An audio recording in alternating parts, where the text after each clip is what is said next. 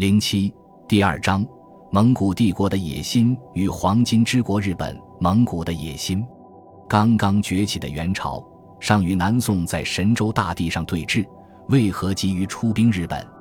研究者多以为是忽必烈为征服南宋而布置的一局大棋。然而，又该如何解释南宋灭亡之后，忽必烈对日本至死不渝的执念呢？其实，问题该这样问。忽必烈为何出兵日本、出兵南宋、出兵占城、出兵安南、出兵缅国、出兵爪哇、出兵高丽？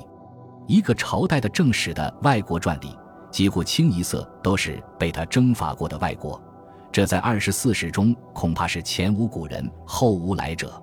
这些国家后来多数成了明太祖在祖训里谆谆嘱咐后世子孙不准瞎碰的不争之国。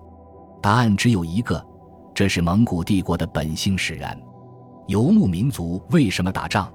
首先是为了从定居农业社会获取必要的经济资源，维持本来不太稳定的游牧经济。这样看，蒙古人不过是布匈奴、鲜卑、契丹等民族的后尘。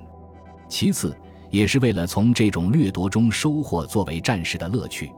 最有代表性的就是成吉思汗的名言。男子汉最大的乐趣在于镇压叛乱者，战胜敌人，将他们连根铲除，夺取他们所有的一切，使他们的已婚妇女嚎哭流泪，骑乘他们的后背平滑的骏马，将他们的美貌的后妃的腹部当作睡衣和垫子，注视着他们的玫瑰色的面颊，并亲吻着吮他们的乳头色的甜蜜的嘴唇，或者如法国现代著名思想家雷蒙·阿隆说的。